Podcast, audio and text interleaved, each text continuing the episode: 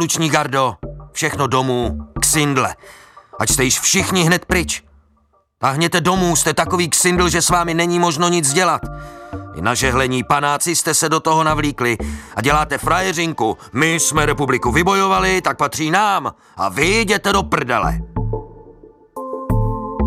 Tato slova se objevila v úředním dokumentu, kterým bylo služební hlášení z 2. června roku 1945. Otázkou, tématem dnešního, jak to bylo doopravdy, je, revoluční gardy napomohly obnovení bezpečí po druhé světové válce?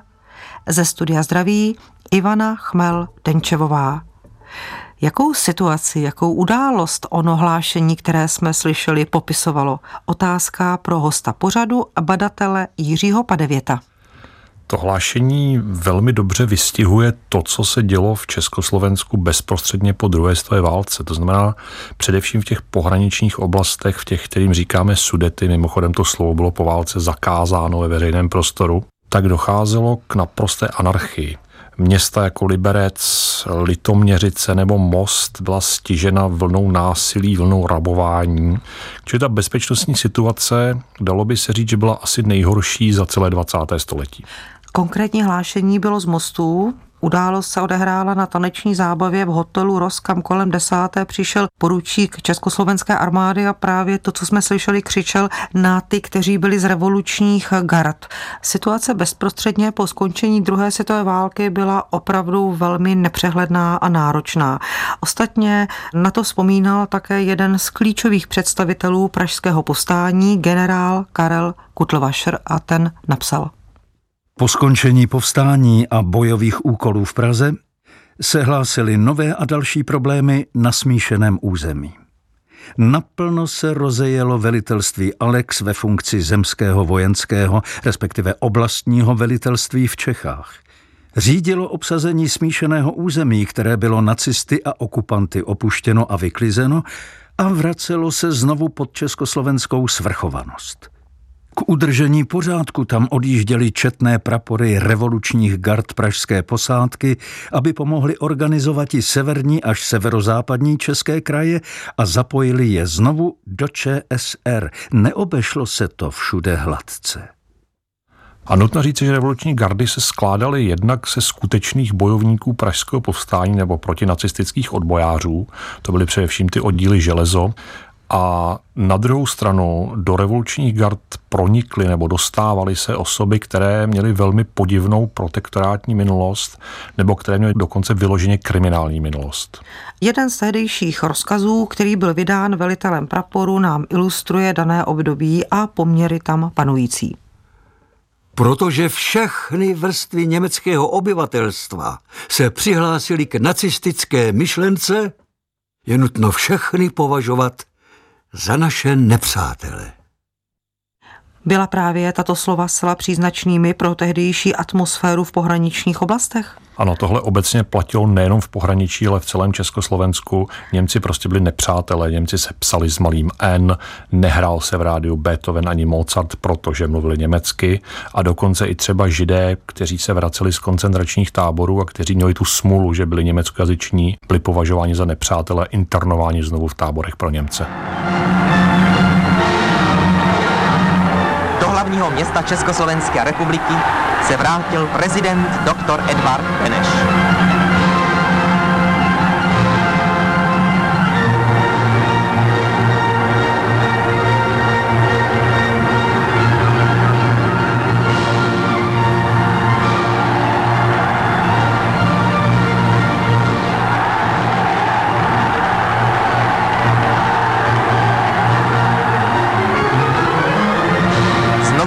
Hračany zavlál prapor svobody a nezávislosti Československé republiky. Politické zadání tehdejšího období nastínil ve svém projevu na Pražském staroměstském náměstí, bylo to 16. května roku 1945, prezident Československa Edvard Beneš. Bude třeba nově formovat politické strany a zredukovat jejich počet oproti době předválečné a vylikvidovat zejména nekompromisní Němce v zemích českých a Maďary na Slovensku Jen jejich likvidace se dá v zájmu jednotného národního státu Čechů a Slováků provést. Heslem naším budiš definitivně odgermanizovat naši vlast kulturně, hospodářsky, politicky. To slovo vylikvidovat je děsivé. Znamená to něco mezi postrčením člověka přes práh dveří a něco mezi vraždou. Edward Benežon nepoužil v tomto projevu poprvé, používal ho víckrát a to slovo vylikvidovat velmi dobře charakterizuje to, co se mělo z Němci dít. Zase bez ohledu na jejich politickou příslušnost měli být všichni vyhnáni z Československa. A vzhledem k tomu počtu žijících Němců jsme stáli, respektive ozborenci stáli před poměrně velkým logistickým problémem. Ty lidi byli donuceni si třeba během 20 minut zbalit, a byli prostě vyhnáni za hranice. A bylo jenom sázkou do loterie, jestli rudá armáda na druhé straně hranice, jestli je přijme nebo jestli je nepřijme. Takže někteří ti uprchlíci se vraceli, byli vyháněni znovu a znovu a tento chaos v podstatě pokračoval až do srpna 1945, respektive do září, kdy byla přijata postupimská dohoda a kdy začal ten odsun, kterému my říkáme organizovaný. Události, které navazovaly na konec druhé světové války, nebezpečí, rozvrat, zdecimovaní lidé, tisíce lidí, kteří křižovali Evropu a samozřejmě také obnovené Československo přinášeli řadu, řekli bychom dnešním jazykem, bezpečnostních rizik. Přesto existovalo četnictvo, vraceli se vojáci i z východní, i ze západní fronty. Proč bylo nezbytně nutné, aby fungovaly revoluční gardy? Tak něco fungovat muselo. Četnictvo fungovalo v rámci protektorátu, v rámci těch území otržených v roce 38 nefungovalo, takže bylo potřeba především zajistit ty oblasti, které patřily během války k nacistickému Německu. A bylo taky potřeba zajistit ty původní státní hranice z roku 38. O tom, proč byly zřízeny revoluční gardy, také píše historik Jiří Kocián. V důsledku nevyjasněných kompetencí a tehdy ještě nestabilizované pozice nově budovaných správních orgánů měly revoluční gardy poměrně široké možnosti svých aktivit. Z nich je třeba zdůraznit dvě oblasti. Jednak úkoly vnitřní národní bezpečnosti, především pořádková a strážní služba, domovní prohlídky, pátrání po osobách a zbraních, zatýkání i střežení osob, a jednak se měli spolupodílet na vysidlování Němců. Činnost některých oddílů byla nejednou naprosto svévolná. Co to znamenalo? Znamenalo to totální násilí různé takzvané vyčišťovací operace, to znamená vraždění Němců, zřizování koncentračních táborů a podobné zločiny. To nám potvrzuje další archivní dokument, kterým je zpráva velitele vojenského oddílu Železo. Právě jeho příslušníci jako jedni z prvních se dostali po železnici až do severního pohraničí. Zbraně měl v rukou kde kdo. Střílelo se na nás z každého druhého lesa. Nemohli jsme tehdy ale posoudit, jde o organizovaný odpor, nebo třeba o dezertéry, prchající vojáky, smečky hladových a polozdivočilých lidí, kteří snad ani nevěděli, že je konec války. Na mohutné manifestaci našeho pohraničí promluvil předseda vlády Zdeněk Kirlinger. Jen poctivostí, důslednou prací si zasloužíme skutečný mír, zaručující lepší budoucnost našemu národu. Líba svobody, kterou jste včera zde zasadili, poroste a zmohutní na radost nám a všem dalším pokolením. A česká mládež složila zde svou přísahu. Dále přísáme věrnost našemu prezidentu budovateli, doktoru Edvardu Benešovi, Dalším archivním dokumentem, který je ze 4. června téhož roku, tedy 1945, byl rozkaz plukovníka. Stále se opakují případy, že se revoluční gardy dopouštějí různých nepřístojností, ba násilností i krádeží, které vrhají velmi špatné světlo na kázení jednotky revolučních gard. Nařizuji proto. Všichni velitelé postarají se o přísnou kontrolu revolučních gard – aby samovolné vzdálení od jednotek bylo naprosto omezeno. Kladu důraz na bezvadné vystupování a řazení. Poučte mužstvo o hodnostech rudé armády i vlastního vojska a o povinnosti zdravení všech osob stejné a vyšší hodnosti. Byl to věrohodný popis tehdejší situace? Byl to velmi věrodný popis a nutno říci, že na tyto rozkazy část těch jednotek vůbec nereagovala a dál se chovala velice svévolně. Jak si to vysvětlit? Zase složením těch jednotek. Z části to byli skuteční bojovníci, kteří měli jakousi vojenskou kázeň, byť to nebyli vycvičení vojáci, a z části se revoluční gardy opravdu skladly z kriminálních nebo kolaborantských struktur. A když se hlásili do revoluční gard nebo byli dotyční přijímáni, opravdu nikdo nedělal základní, řekněme, zjišťovací kolečko, co ten člověk je vůbec zač? Nedělal, ty dokumenty neexistovaly nebo byly nedostupné. V každém případě do revoluční gard se bral v podstatě každý, pokud nebyl označen za kolaboranta někde na ulici a ti lidé velmi často opravdu měli velmi podivnou protektorátní minulost.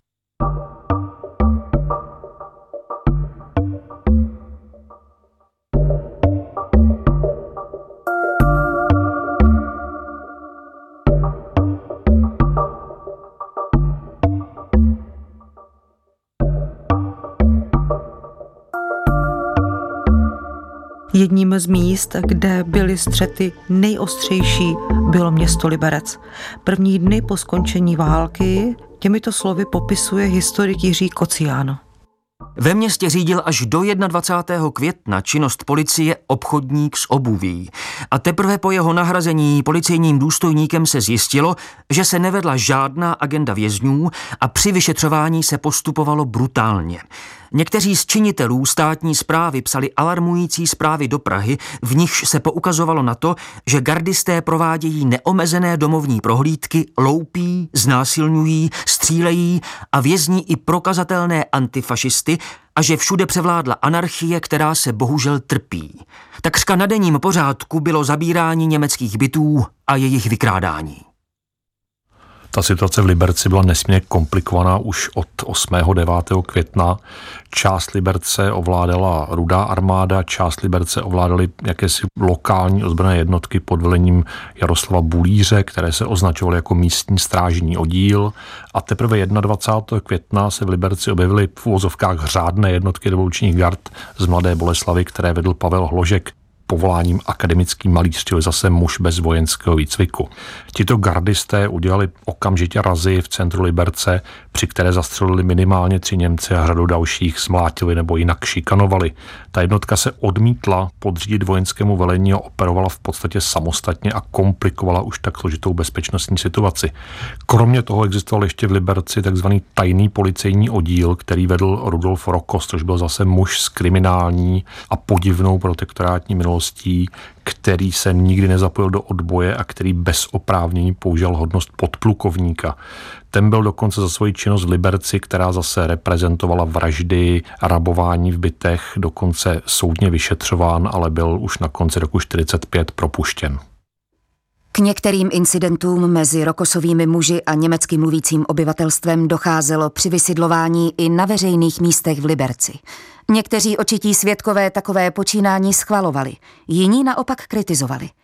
Ke kritikům patřil i velitel sovětských jednotek rudé armády podplukovník Ruměncev, který po některých incidentech poukázal na to, že když Češi chtějí nějakého Němce odstřelit, mají to udělat ve sklepě nebo na izolovaném místě. A když chtějí Němcům něco vzít, mají to prý vzít v bytě a ne v pravé poledne na frekventovaném místě uvádí ve své diplomové práci nazvané Revoluční gardy v Liberci Nikola Riklová. Tak se zdá, že sovětský velitel Ruměnce byl opravdu lidumil. Doporučoval střílet beze svědků, stejně tak krást z bytů a domů věci, aby u toho nebyli svědci. Bylo tomu tak? Ten tajný policejní oddíl si skutečně zabral jednu z libereckých vil v Jablonecké ulici dnešní, kde ve sklepě prováděl mučení, věznění a kde dokonce došlo i k několika vraždám. To byl výsledek eh, o něch střetů násilností, že si brali jednotlivé skupiny těchto v úvozovkách revolučních sil spravedlnost do svých vlastních rukou? Bylo to v podstatě organizované státní bezpráví, nicméně docházelo dokonce ke střetům mezi těmi různými českými ozbrojenými skupinami, například mezi partizánskou formací Pěst a revolučními gardami. Reagoval na to někdo, poněvadž my jsme slyšeli archivní dokumenty, kde si třeba velitelé stěžovali. To znamená, že to nezůstalo úplně bez povšimnutí nezůstalo a všechno spělo k pomalému rozpuštění revolučních gard a všech podobných partizánských nebo ozbrojených formací. O revolučních gardách také psal ve své studii historik Ondřej Sladký. Začátkem července vtrhla četa Smrčina do Mariánských Radčic v okrese Duchcov. Ozbrojenci zde provedli čistku, při které došlo k rabování a vraždám. Pět osob, z toho jedna žena, bylo ubyto okamžitě, další žena byla smrtelně zraněna. V této obci panoval teror do poloviny června, kdy byl velitel zločinec Smrčina, zatčen a jeho oddíl rozpuštěn. Brutality byly páchány také v nedalekém internačním táboře v Lipkovicích. Koncem měsíce dal Smrčina rozkaz k zastřelení 21 mužů bez toho, že by s nimi proběhlo jakékoliv vyšetřování. Ocitli jsme se na dalším místě v severočeském pohraničí, tentokrát na Duchcovsku. Znamená to, že to byly situace, jak se říkává, přes kopírák? Přes kopírák úplně ne, protože konkrétně tato jednotka takzvaného poručíka Smrčiny, on neměl žádnou vojenskou hodnost, tak byla brutální i na poměry toho leta 1945. Tady asi nejmenším, co dělali tito muži německým ženám, bylo ostříhání vlasů a nucení potom ty vlasy sníst smíchané s medem. A to byla spíš taková kratochvíle. A dokonce Smrčina a jeho muži na toto týrání německých žen říkali tomu představení a zvali na to české civilisty z širokého okolí. Bylo to náhodou, že právě na Duchcovsku se tato jednotka tak, řekněme, v úvozovkách rozjela v brutalitě a v hrůzných činech? V podstatě asi měli mariánské radčice a místní Němci smůlu, protože Vladimír Smrčina by se nejspíše podobně choval kamkoliv by byl poslán. Můžeme uvést další místa, kde revoluční gardy zanechaly obdobné stopy? Například na Šluknovsku to byla partizánská skupina Národní mstitel, která byla včleněna do revolučních gard. V Karlových Varech to byl takzvaný oddíl kriminální policie vedený Jaroslavem Cerhou. V obci Horní Vidima to byla skupina revolučních gard pod vedením Jaroslava Roštíka, který o sobě dokonce tvrdil, že byl politickým vězněm a vydával se za komisaře jakési nespecifikované bezpečnostní složky a vydával rozkazy místním správním komisím a národním výborům, nařizoval internace domovní prohlídky, aniž by k tomu měl jakékoliv oprávnění.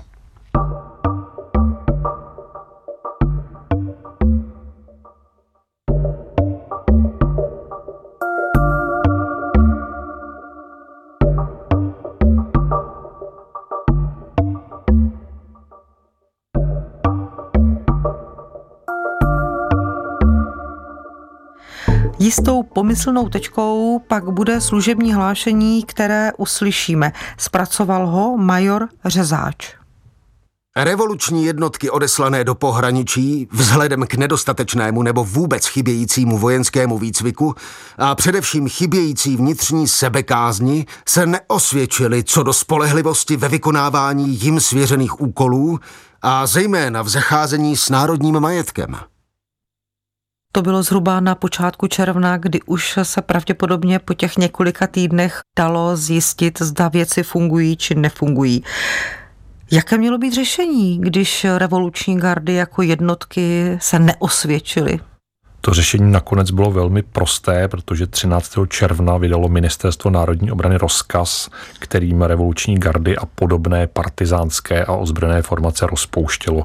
Ten rozkaz byl účinný od 17. června, ale vzhledem k tomu, že řada těch jednotek ho vůbec nerespektovala, byť už se pohybovali mimo zákonný rámec, tak podobný rozkaz byl vydán znovu ještě 3. srpna 1945. A teď si řekněme, jaké bezpečnostní složky se tedy začaly formovat a které už byly zrušeny, zlikvidovány a neměly vůbec existovat? Jedinou další bezpečnostní složkou, která měla ve státě existovat, jinými dvěma, byla jednak Československá armáda a jednak vznikající sbor národní bezpečnosti. Do roku 1948 ještě existovala finanční stráž, ale ta velmi skomírala a v podstatě tyto dvě formace, to znamená Zbor národní bezpečnosti, čili policie a armáda, měly nadále zajišťovat pořádek ve státě. Hrálo nějakou roli komunistické nadšení, kdy si obsazovali jednotlivá klíčová místa v těchto ozbrojených složkách hned po roce 45? Hrálo naprostou roli, protože Zbor národní bezpečnosti se komunistům podařilo od počátku v podstatě zcela ovládnout. Slyšeli jsme o různých excesech a byla jich samozřejmě celá řada. Byli někteří z revolučních gard za to potrestáni? Mluvili jsme o takzvaném poručíku Smrčinovi, ten se k soudu dostal, nicméně ten soud byl v podstatě formální a za vraždu několika desítek lidí dostal tuším pět nebo šest měsíců. U poručíka Smrčiny, údajného poručíka Smrčiny je zajímavé, že on se už na začátku 50. let potom objevuje jako agent vojenské kontrarozvědky komunistické v Rakousku, kde zřejmě dělá pro obě strany, ale rakouskou policie dopaden a odsuzen k deseti rokům odnětí svobody za špionáž, ale už v roce 1952 se vrací do Československa a znovu je zřejmě vyslán po krátké době jako spravodajec do té ruské okupační zóny Rakouska. My jsme také slyšeli v diplomové práci Nikoli Riklové, že někteří očití svědkové takové počínání, rozumějme, revoluční gard schvalovali, jiní naopak kritizovali. Dá se alespoň trochu přiblížit počet těch, kteří revoluční garda jejich kousky schvalovali? Já myslím, že sumarizovat se to úplně nedá, ale skoro bych řekl, že většinová česká společnost počínání revoluční gard schvalovala, protože prostě tehdy bylo dobré být Němce. Jakýmkoliv způsobem? Jakýmkoliv způsobem. Otázkou, tématem dnešního, jak to bylo doopravdy je, napomohly revoluční gardy po skončení druhé světové války k obnovení bezpečnosti? A stejná otázka také pro hosta pořadu badatele Jiřího Padevěta. Podle mého názoru nenapomohly. Byť řada příslušníků revolučních gard to, co činila, činila v dobré víře, že pomáhají budovat nové Československo. Československo vstupovalo do nové etapy svých dějin, zoceleno zkušenostmi, s vědomím veliké síly, která spočívá v přátelství a jednotě slovanských národů, přátelství s velkou zemí osvoboditelkou, sovětským svazem.